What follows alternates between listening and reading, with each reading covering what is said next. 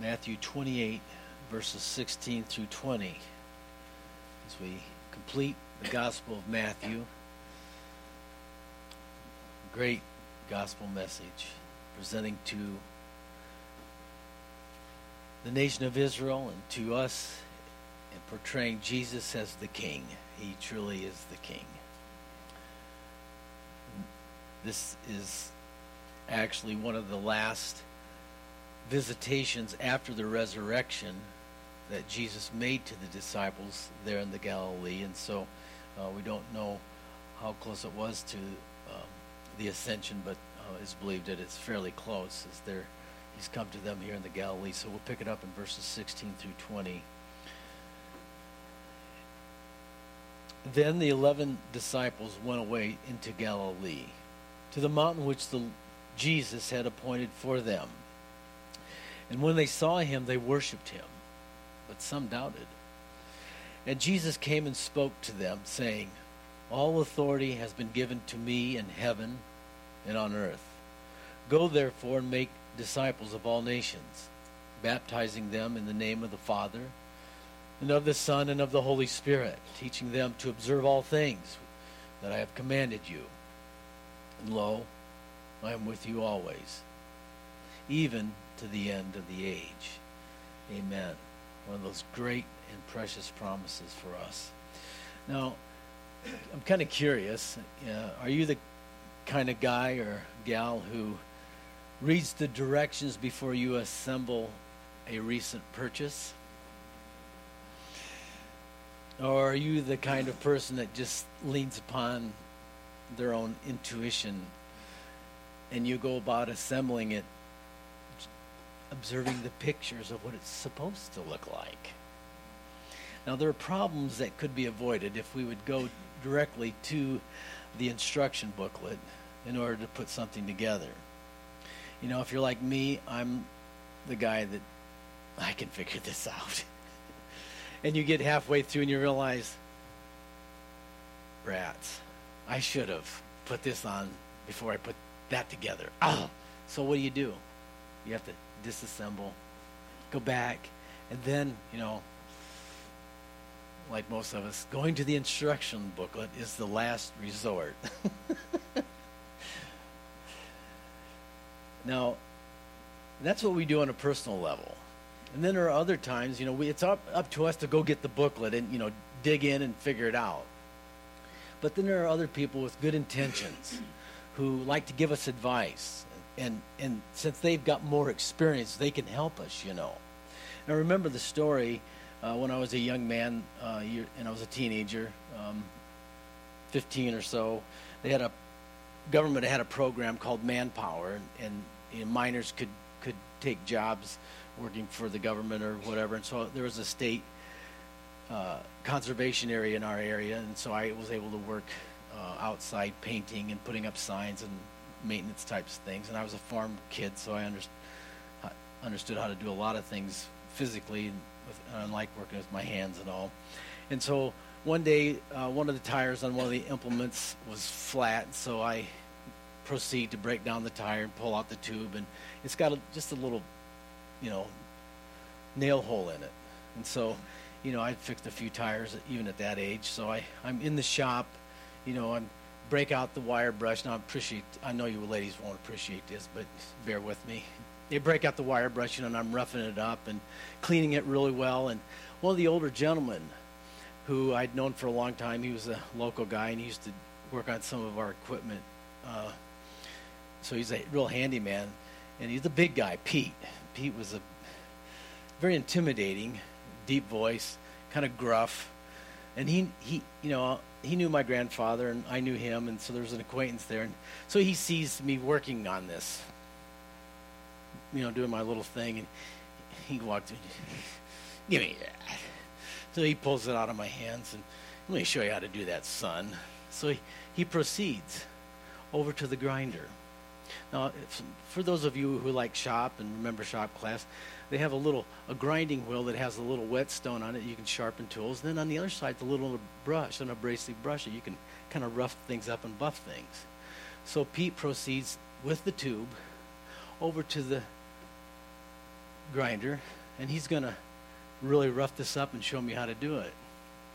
And so I'm watching. What am I going to do? Just you know, I'm just a punk kid, right? The next thing you know, he gets away from him, and it's inside there, and it comes out like this. of course, I wasn't going to go mute. I'm not saying anything to Pete. I just kind of walk away like, oh boy.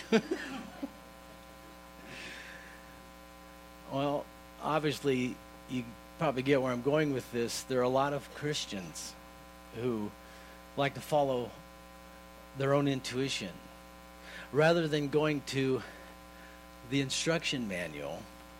Well, you know, I think this will work. I think this would probably work. And, you know, and they start down the path of putting their life together, ordering their careers, etc., etc.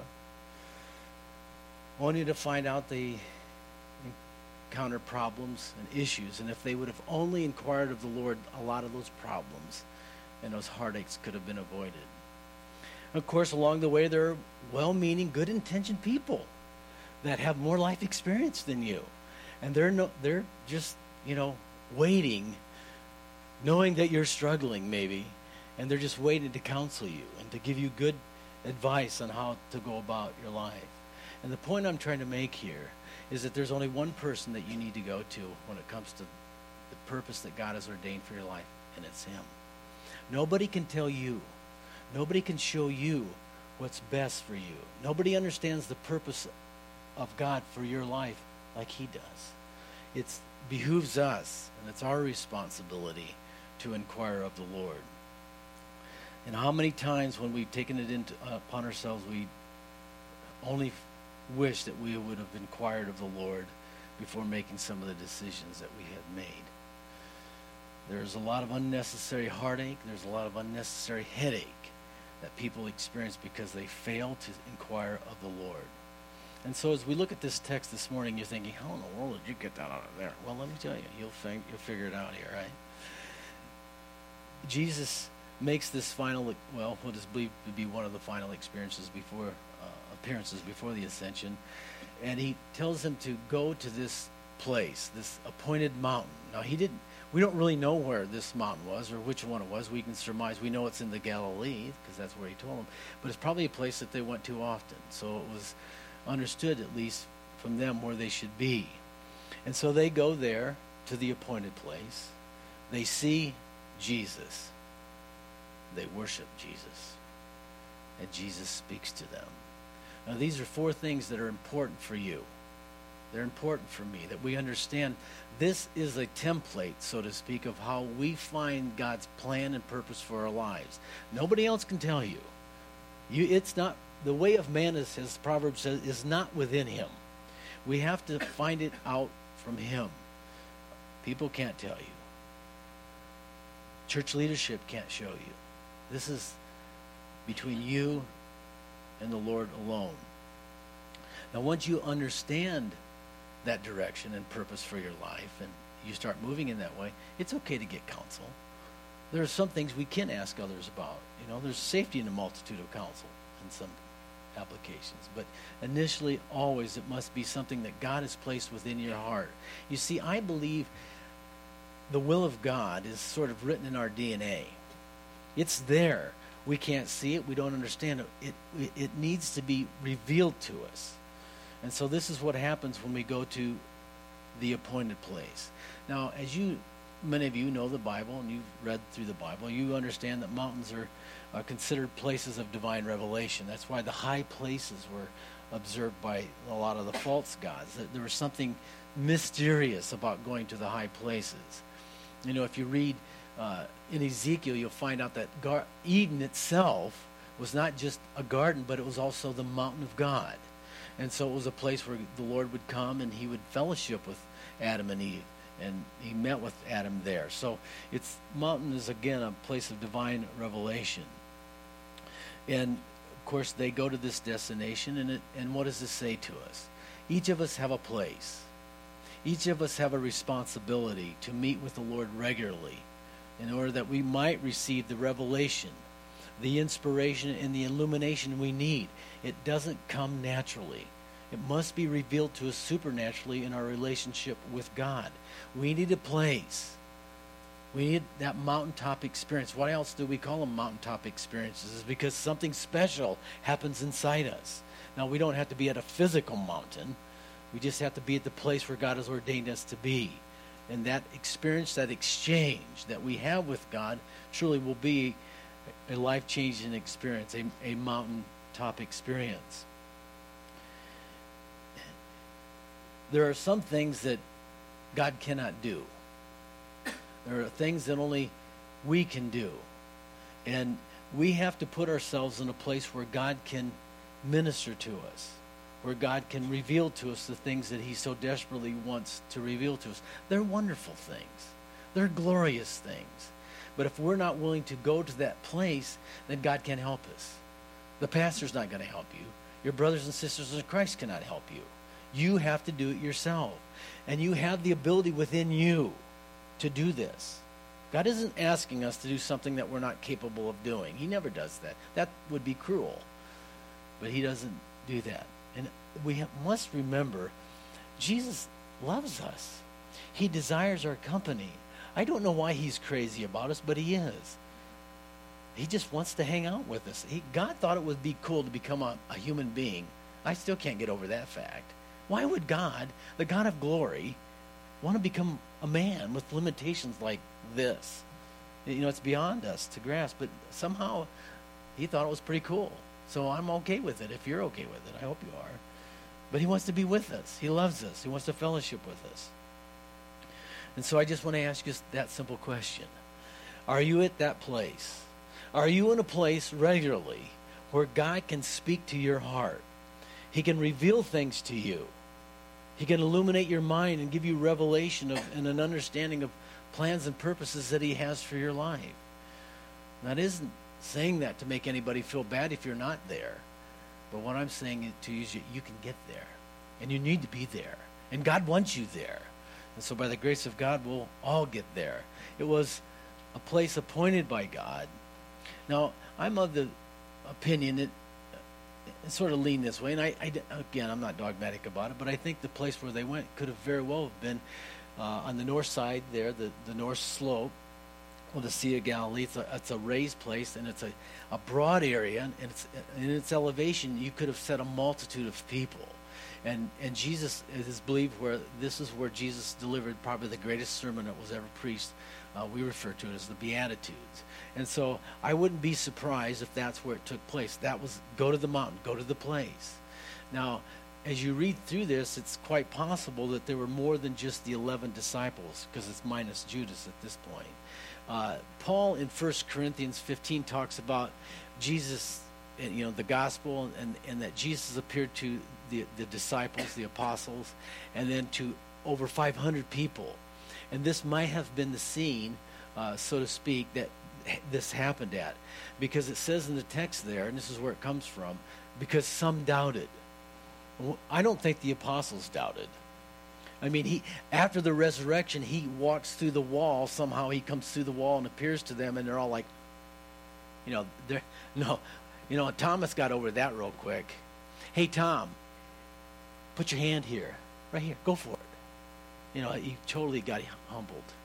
So I don't think the disciples were the group that doubted. But what is it? This group of people that they, they're looking at Jesus from a distance? Is that the problem? Well, I can't really see. Is that really him? Did he really raise from the dead? They're, they doubted. I don't know why. You know, it's just an issue going on there. But what better place for the disciples to go to and return to than where, where they first heard the revelations of things about the kingdom of God? Where he preached that sermon that I mean, it covers almost every aspect of life. When you look over and you kind of cruise through the whole sermon that he preached there, then for us it's it's Matthew five, six, and seven.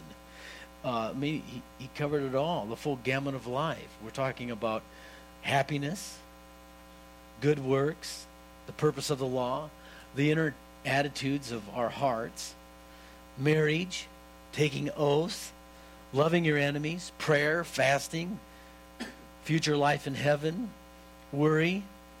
I mean, Jesus was showing the people of God how to live life and how important that is. And so there's a place. You see, in this place is where we get what we need be, to live by from in our journey from earth to heaven. You know, where, where do people go? If you don't go to the Bible, if you don't go to church and inquire of the Lord, where are you getting your advice? Where are, who's counseling you? How do you know your destiny in, in the Lord? What is purpose for your life? How do you know what your stewardship is unless you inquire of the Lord? And I think that's a grave problem in the Church of Jesus Christ today. Christians are not reading their Bibles, they're not spending time with God, and they're just leaning to their own understanding, their own intuition. And it sort of doesn't end well. It creates heartache, it creates headaches, at least. You know, I will say this to people who they may not be in attendance here. Uh, you may be listening to this by way of the internet. Uh, there are those who, Christians and true born again believers, that are not attending a fellowship. Now, it's a real easy habit, you know, if a church uh, gets sideways and, and people just, you know, sort of bail and that kind of thing, they don't attend church anymore. Uh, it's really easy to get into a habit of not attending church. I get it.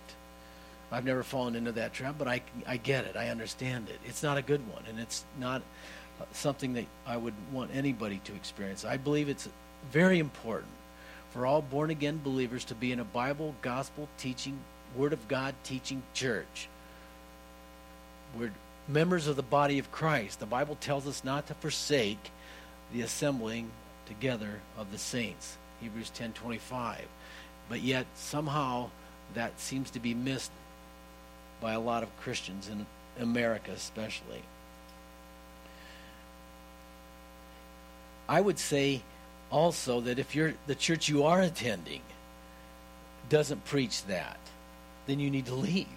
You need to find a place where your spirit and your soul can be fed, and you're taught the scriptures. Because that's what we need if we're going to be illuminated, if we're going to have revelation and inspiration and walking with the Lord. We all need help. We are part of God's family. And this is how God ministers his grace to it, is through his body so often. And along with that, uh, it needs uh, uh, it needs to be duly noted that you and I each have spiritual gifts. And we're to be exercising those gifts and ministering grace to one another. I find that people who are obedient to the Lord and serving others are the ones who grow in the Lord. The people who are not willing to serve and wash feet are the ones that are usually complaining about the things that are not being done in the church. And, you know, I'm sure there's a connection there, and you can probably figure that one out.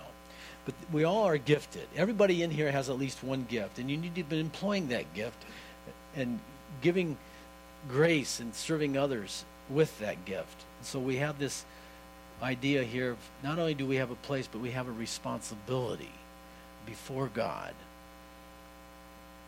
to carry out our mission. You know, we we've been granted, as the Bible tells us, a stewardship from God. You know, think about this question, and I believe this is a question that every child of God, every person that's ever been created, that will stand before God's judgment seat. Now, it's different for the believer and the unbeliever, which throne, and you know, the unbeliever will be before the great white throne judgment, and that's just bad news altogether. But for the believer, it's the Bema seat. It's the judgment seat of Christ. But the question will be asked, and we will answer to God. Trust me, we will answer this question to God. My son, my daughter, what have you done with the life that I've given to you? And I don't know about you, but that's quite sobering to me. Well, Lord, you know, I was, um, well, I don't really know what I was doing. that's not a good answer.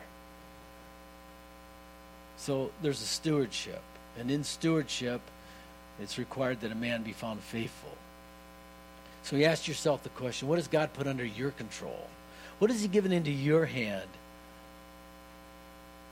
Stewardship for Paul meant stewardship of the mysteries of God, the things that were biblical mystery is not something that cannot be understood. It's just something that's that's hidden. But once it's revealed, and it can be revealed if it's sought after, it's understandable. And Paul was re- was revealed the mystery of the church, and so he he actually had a responsibility before God to reveal this to the Gentile church, and so he was faithful to that. And this is what he says in 1 Corinthians 4 1. Let a man so consider us as servants of Christ and stewards of the mystery of God. And moreover, and here's the point for us moreover, it is required in stewards that one be found faithful. That's all. Just be faithful with what God gives you. He doesn't ask you to do more than you're capable of or more than He's put in your hands, only what He has given into your control. And so Peter talks about something that we're all supposed to be good stewards of, and it's grace. Each one of us has received a gift. Minister it to one another. Now, it's pretty hard to minister to one another if you're staying at home and you're not attending a local church. You get the, con- you know, this is logical. This isn't rocket science here. You can't give something unless you're with someone. And I don't know how these people who claim to be Christians, and maybe they are, how they can justify not finding a church and being part of a local church. I don't get that. I really don't get it. Maybe you can help me. But we're to minister the gift to one another as good stewards of the manifold grace of God. If anyone speaks, let him speak as the oracles of God. If anyone ministers, let him do it with the ability which God supplies, that in all things God may be glorified through Jesus Christ, to whom belong the glory and the dominion forever and ever. Paul in 1 Corinthians 9:17 said, "For if I preach the gospel, I don't have anything to boast about. It's of necessity that is laid upon me. Yes, woe is me if I preach not the gospel. For if I do this willingly, I have a reward. But if against my will, well, I've been entrusted with this stewardship. What then is my reward? that when I preach the gospel, I may present the gospel of Christ without charge, that I may not abuse my authority in the gospel. And so, as I said before, Paul, and this would be Ephesians 3 2, felt that he was accountable to God for this. The dispensation of the grace of God, which was given to me for you, speaking to the Ephesian church. Now, think about that in context of we're not all called to be apostles. We're not all called to uh, fulfill that kind of ministry. My goodness, mine's microscopic in comparison, and yours probably is too. But that's okay. We point is, if we each would just be faithful to what God has entrusted to us, you'll be the better for it. The body of Christ will be the better for it and the beneficiary of it. Scripture tells us that it is a fearful thing to fall into the hands of the living God. The fear of God should be upon our hearts when we talk in this kind of context. So they had a place. It was ordained and chosen and directed by God. Here, at that place, they saw Jesus. When you are in the will of God, you are seeking Him. You're wanting to know and desire very greatly what He wants for you, you will see Jesus. You will be drawn into a deep, intimate, personal relationship. God is no respecter of persons. I love that. It says they saw. They saw Jesus. They saw Him. He became visible to them. How many people in the church today do not see Jesus? They see some form of a Jesus, maybe the God they've created in their minds that of course, he would never say anything rude or be offensive to them. He would never confront them with their sin because, well, that's not the Jesus that they believe that the Bible represents. So there, there's a lot of phony Jesuses in the church today. But when we see the real Jesus for who he is, we are humbled and we are, are blessed that he would love us and reach down in his great tender love and care and save us from the pit. When we see Jesus, we see the love of God manifest and it's life changing. Do you see Jesus? The real Jesus who bled and died. And if he bled and died for each one of us, how is it that we can live our lives unto ourselves? That is a great sin. We owe our lives. We, are, we, we owe our commitment and dedication to the King. We are forever indebted to him. And that is how we should view our lives. And when you see Jesus for who he is, you can't help but do what they did. Fell down, bowed in worship. Before I get to that, I want to read this verse to you out of 20, Jeremiah 29. Some of you are familiar with it, but it has to do with really seeing Jesus, really seeing God for who he really is. Because I don't think people really understand the depth of God's care and compassion and his willingness to reveal himself, his desire to be with us. Jeremiah 29 10 through 14. For thus, he's speaking to those who are in captivity. They're going to be there a while for their disobedience, but he's actually taking them out of the promised land because of their idolatrous practice, and he's in mercy saving them from them self destruction, and he's taken them to Babylon, and he's got a remnant there that he's going to save the nation. And he's speaking to them.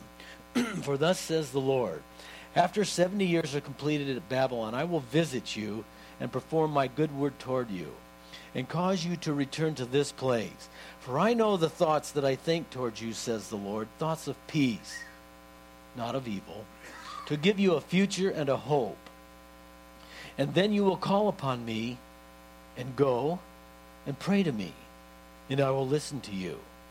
And you will seek me and find me when you search for me with all your heart. And I will be found by you, says the Lord, and I will bring you back from your captivity. Let's break that down a little bit. This is so powerful. This is this is our God who cares so deeply for us. God will visit you. When you go to the place that God wants you to be, the place that He's directing you to, you know, you're there.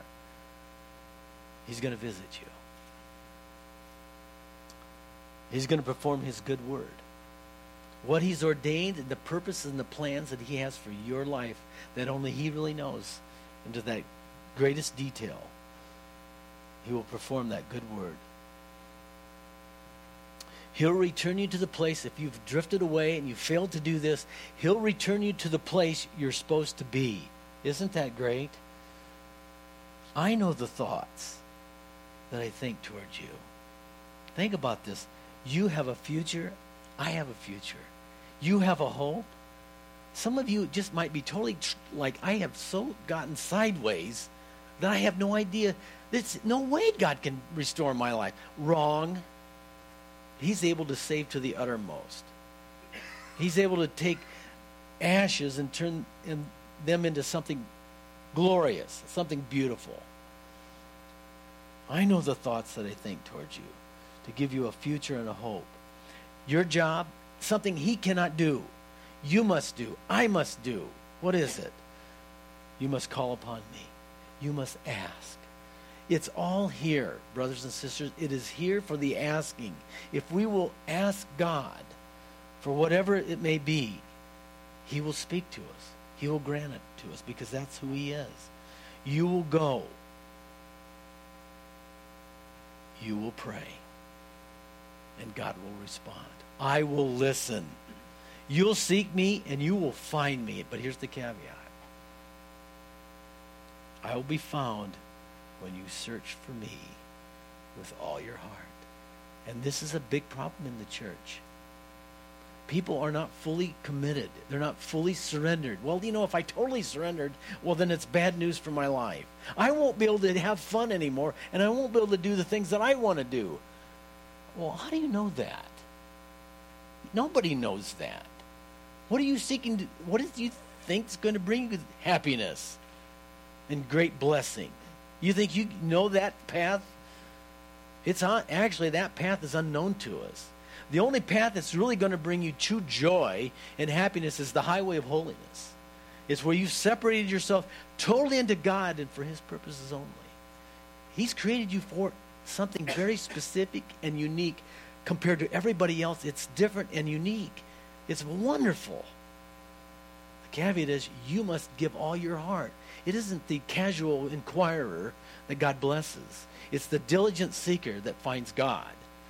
And so this is what God that's the caveat. If you do that, I'll bring you back. I'll restore you. It'll be a complete restoration. I just think that's just a wonderful passage. And, you know, I could go on and on, but that is just, you can take that one home with you.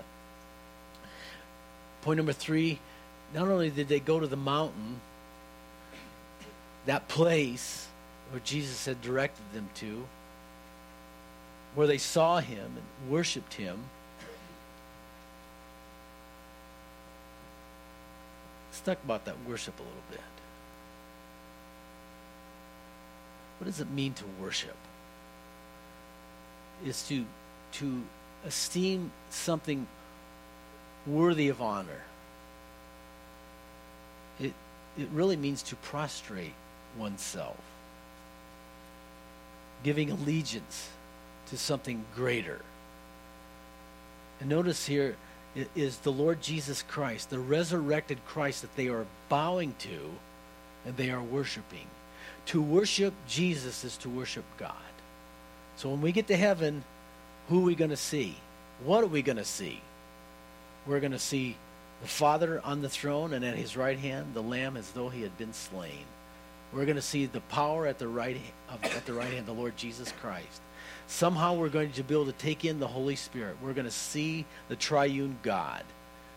We'll have a, the apparatus of our being will be able to comprehend and grasp the personage of God for the first time in our existence.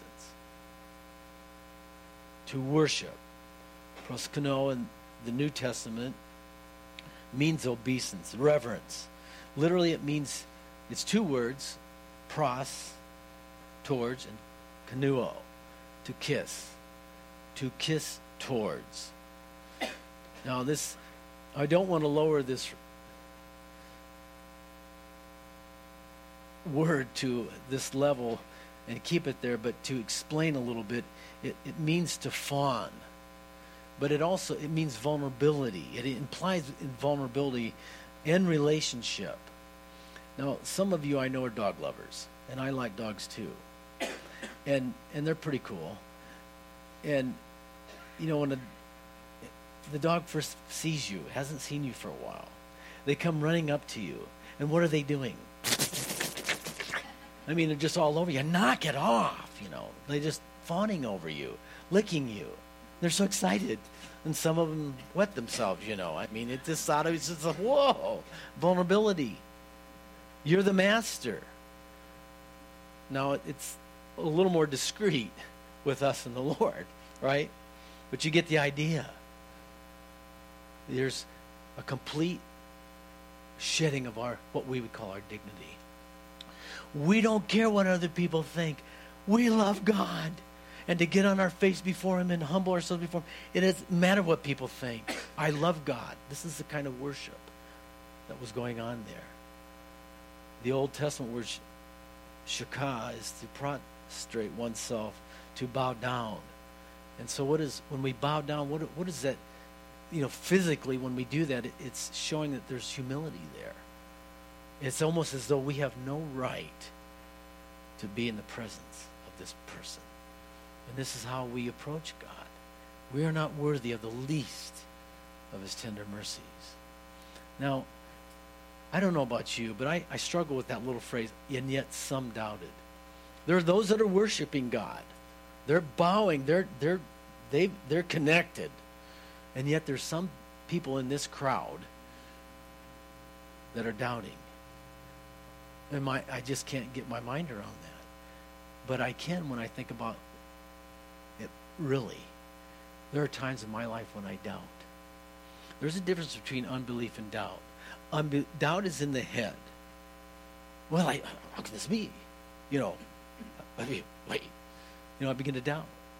Unbelief, on the other hand, is a terrible sin. It is in the because that is from the heart. That is a spiritual issue, not an intellectual issue.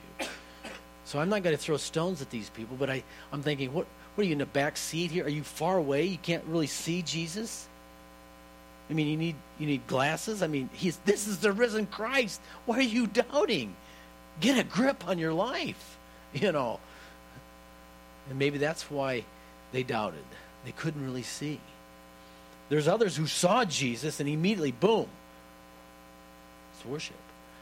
There are those that don't see Jesus for he is, so they, they don't worship. They don't bow. They doubt. Where are you in your walk? What is, what is going on in your life? Are you worshiping because you see Jesus for who he is? Or are you doubting because, you know, after all, I mean, I thought if I accepted Jesus, then it would be a bed of roses. And, and why is this tribulation going on in my life? I thought God loved me. And these expectations that I've laid upon God are not happening. Therefore, I doubt whether He really loves me. And see, because I don't really see the real Jesus. I'm seeing a Jesus that I've made up in my own mind, a God after my own image, so to speak. And this is a terrible sin to, to do. God doesn't owe us anything. There are no guarantees this side of heaven. I don't like that thought, but it's true. I'd like to think that everything would be just hunky dory from this point forward and I would never have another issue in my life. Well, that's not reality.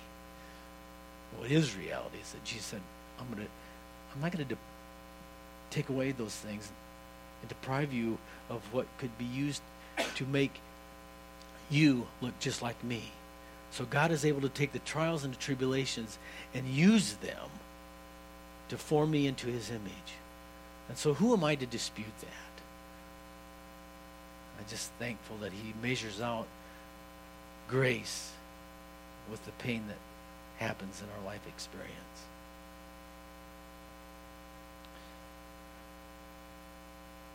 The word doubt is to duplicate. It is the idea of double thinking, wavering in your opinion. And as James said, a double minded man is unstable in his all, all his ways. If you let doubt control your life, you will be an unstable person. That is not what God has called us to. God has not called us to a spirit of fear, but of love and of power and of a sound mind. That is the. That's what all children of God receive. We don't need to fear. Who, who, who compares to our God? We're going to see this here in the words of Christ. Who compares to this God that we serve? He has no equal. Who challenges him? Really? No one. Why? How can we doubt this personage? when we see him for who he really is, it's it, doubt flees. And lastly, they heard the words of Jesus because they went to the place where they were supposed to be. They saw Jesus. They worshiped Jesus. And then the clincher, which is all what we're waiting for, isn't it? To hear the words of Jesus Christ. I love this. All authority has been given to me in heaven and in earth. How important is the Word of God to you? How important are the Scriptures to you? Is the Bible worth reading every day? Is it worth inquiring of God? Romans 10:17. But they've not all obeyed the gospel. For Isaiah said, "Lord, who has believed our report?" So then, faith comes by hearing, and hearing by the Word of God. The more of the Word that I take in, the more the Holy Spirit has to work with. He doesn't work in a vacuum.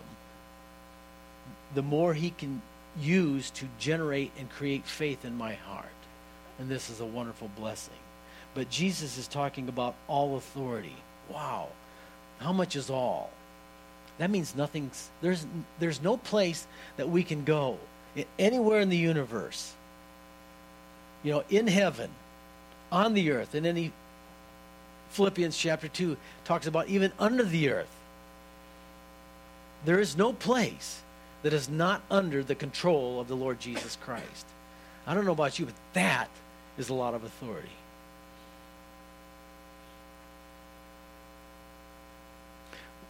Is that why Jesus, those were the first words out of his mouth? Was because of the doubters? Hey, fellas, I'm just saying, I've been given all authority. So you don't need to waver.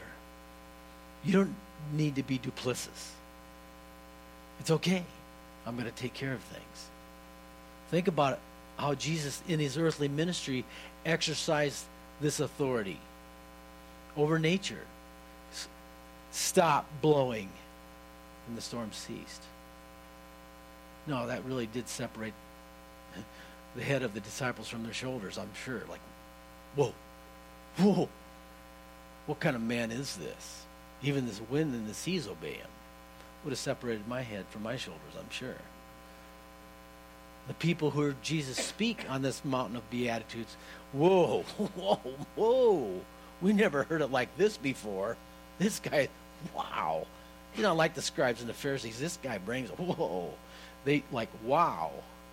Yeah, he had authority. He healed the blind, he healed the mute, the deaf, the demon possessed, and, and the crowd just marveled. Wow, we've never seen this. It's never happened in our nation like this before. These are the things that were written in the Gospel of Matthew about Jesus. They would just marvel and they glorify God at the works of Jesus, at the words of Jesus. So the word power or authority means the right use of power. The Lord has all authority, all power, and he never, ever misuses that power. It's impossible for God to do that.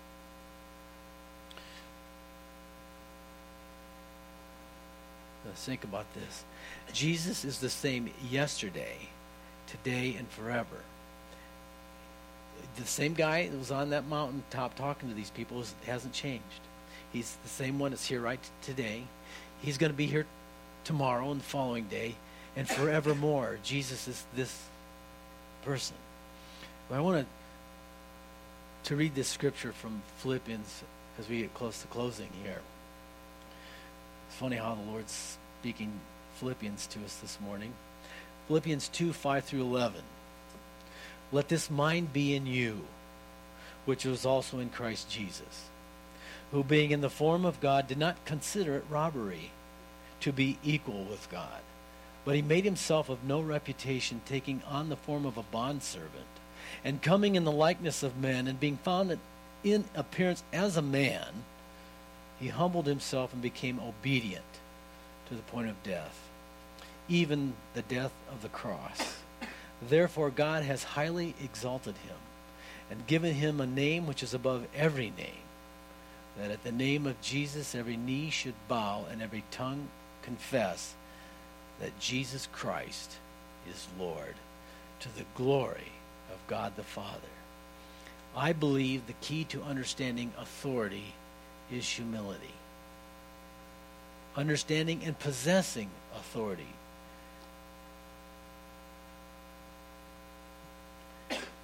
Look, look at the command here. Because Jesus has all authority, he is now delegating it to believers to disciples Go, therefore, and make disciples. Now, I want to say, and this is important, the command isn't to go. There's a present tense there.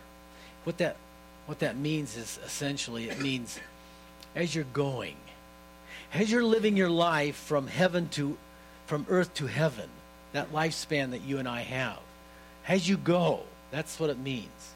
It's present tense. The command here, the exhortation, and what we are to be obedient to is to make disciples. So as you're going, as you're living your life, you preach the gospel in order to make disciples. Just what are you going there for? Just to go? Well, what's that all about? I mean, you just you got to do something, right? So it's not the going that's the issue, it's the making the disciples. You get me? You tracking here? Good. Make disciples. This is the command. That's the commission. How do we do that? Well, first of all, we share the good news that they can be forgiven.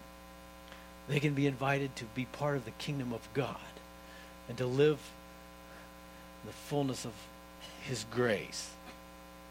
So we're wanting to make converts. But beyond becoming converted, the idea isn't, okay, accept Jesus, and then you can come to the church gathering and sit in the seat just like me and watch. Ouch. That hurt somebody. And it should. You, if you just come and dust off the chair, you're not walking in the discipleship. The Lord wants disciples. People learning, growing, and serving, and sharing the good news. And what does that mean? It means sharing what God has done in your life, giving your testimony. We're learning this and being reminded of this on Wednesday nights. Every place Paul went, one of the first things he did is he brought the gospel message to the lost and to the Gentiles was to share his own testimony. This is what God has done in my life. I personally was an absolute train wreck as a teenager, and I was on my way to hell and really fast. But God, in His great love, reached down and said, I have a better plan for your life, and I'm taking you out of that trash hole of lifestyle that you're living in and that party life, and I've got a new family and a new place for you to dwell. And I'm like, it happened fast, and I haven't looked back. And Paul did the same thing. He preached the gospel through his testimony. And that's all God asks you to do. What does the book of Revelation say about those who overcome? We overcome by what? The blood of the Lamb, that's the forgiveness of sins, and the word of their testimony. This is what God has done for me. And I'm not ashamed of the gospel of Christ. I'm not ashamed of what God has done for me. And I want to share it because I know that the people who I'm sharing it with need it just as bad as I. God doesn't want anybody to perish. We need a love and a compassion for people. And that's what we're talking about when we're saying disciples. You think of Joseph of Arimathea. He was a disciple, but he wasn't an apostle. All apostles are disciples, but not all disciples are apostles. We all have different callings and leadings, and, and yours isn't less than somebody else's. Joseph had his place and he did his work. The apostles had their job and they did their job. You have your job and we need to do our jobs. That's just the way it works. That's part of the stewardship. The nature of discipleship is simply to be like Jesus. We, we, we, the greatest thing we can do is image God and show people that God is kind, that God is loving, and that God cares. And that He's a forgiving God because He's expressed all that towards us. Isn't that a wonderful? Isn't, isn't that simple? Well, I don't know if they're going to. Well, I don't. It doesn't matter if they receive your message. That's not up to you.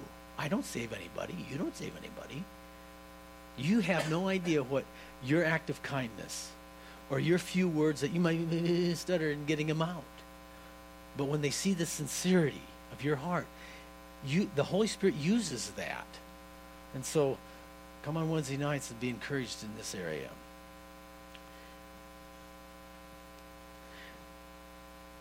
Obviously, there were things that need to, that need to happen, and this is what goes on in our church here and many, many churches throughout the land.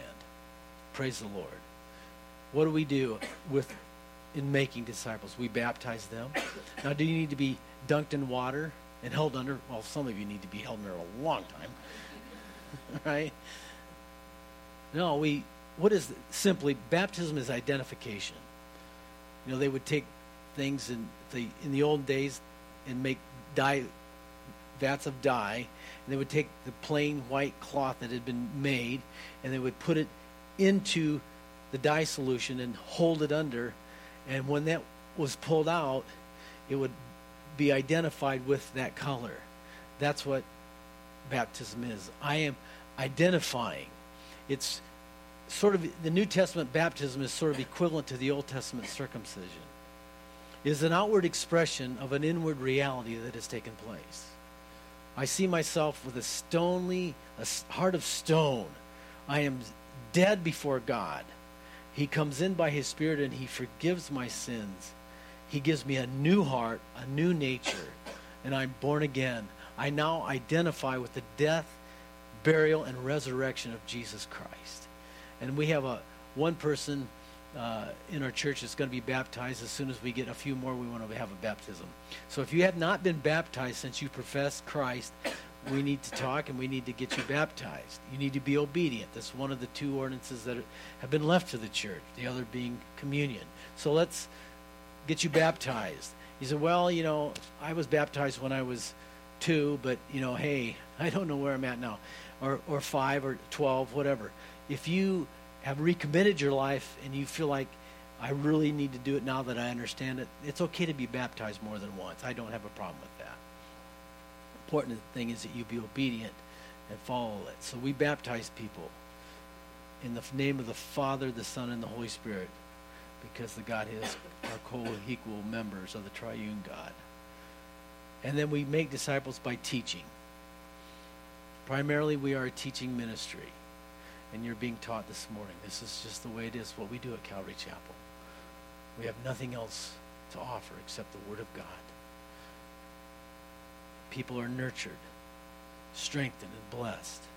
There's something mysterious about when the Word of God comes into our souls and it speaks to us. It's, amazing transformation that can take place. And then we also send people by baptizing, by teaching, and by sending. We just simply go out and bear witness to the truth. I love this ending here of Jesus. Lo, I am with you always. So the greatest ministry that any of us have, and all of our ministries centered around this right here, is that we show people what God is like. You see, that's why Jesus became a man. One of the reasons. He thought it was cool to do that. But more than that, he knew that people could not really grasp what God's nature was really like. So he embodied himself in a man and expressed the Godhead in ways that we could grasp and understand. The gentleness, the kindness, the authority, the power, the love, the willingness to wash feet, the humility, on and on the attributes of Christ. This is, if, as he said, Philip, if you've seen me, you've seen the Father. We know the nature and character of God now through the work of the Lord Jesus Christ. And now he's making, you know, God had one son, right? One only begotten. He loved him so much he wanted to make a zillion others. And that's what he's after with you, with me. He wants to make us after his own image. Through the fall, we were marred. And through the regeneration and power of the Holy Spirit and being born again, we are regenerated back into the image of the Lord our God. Shall we stand? The Lord bless you. The Lord keep you. The Lord make his face to shine upon you and give you peace. And may the Lord put his name on you today and forevermore. Father, we thank you for your word. Bless your people in Jesus' name. Amen.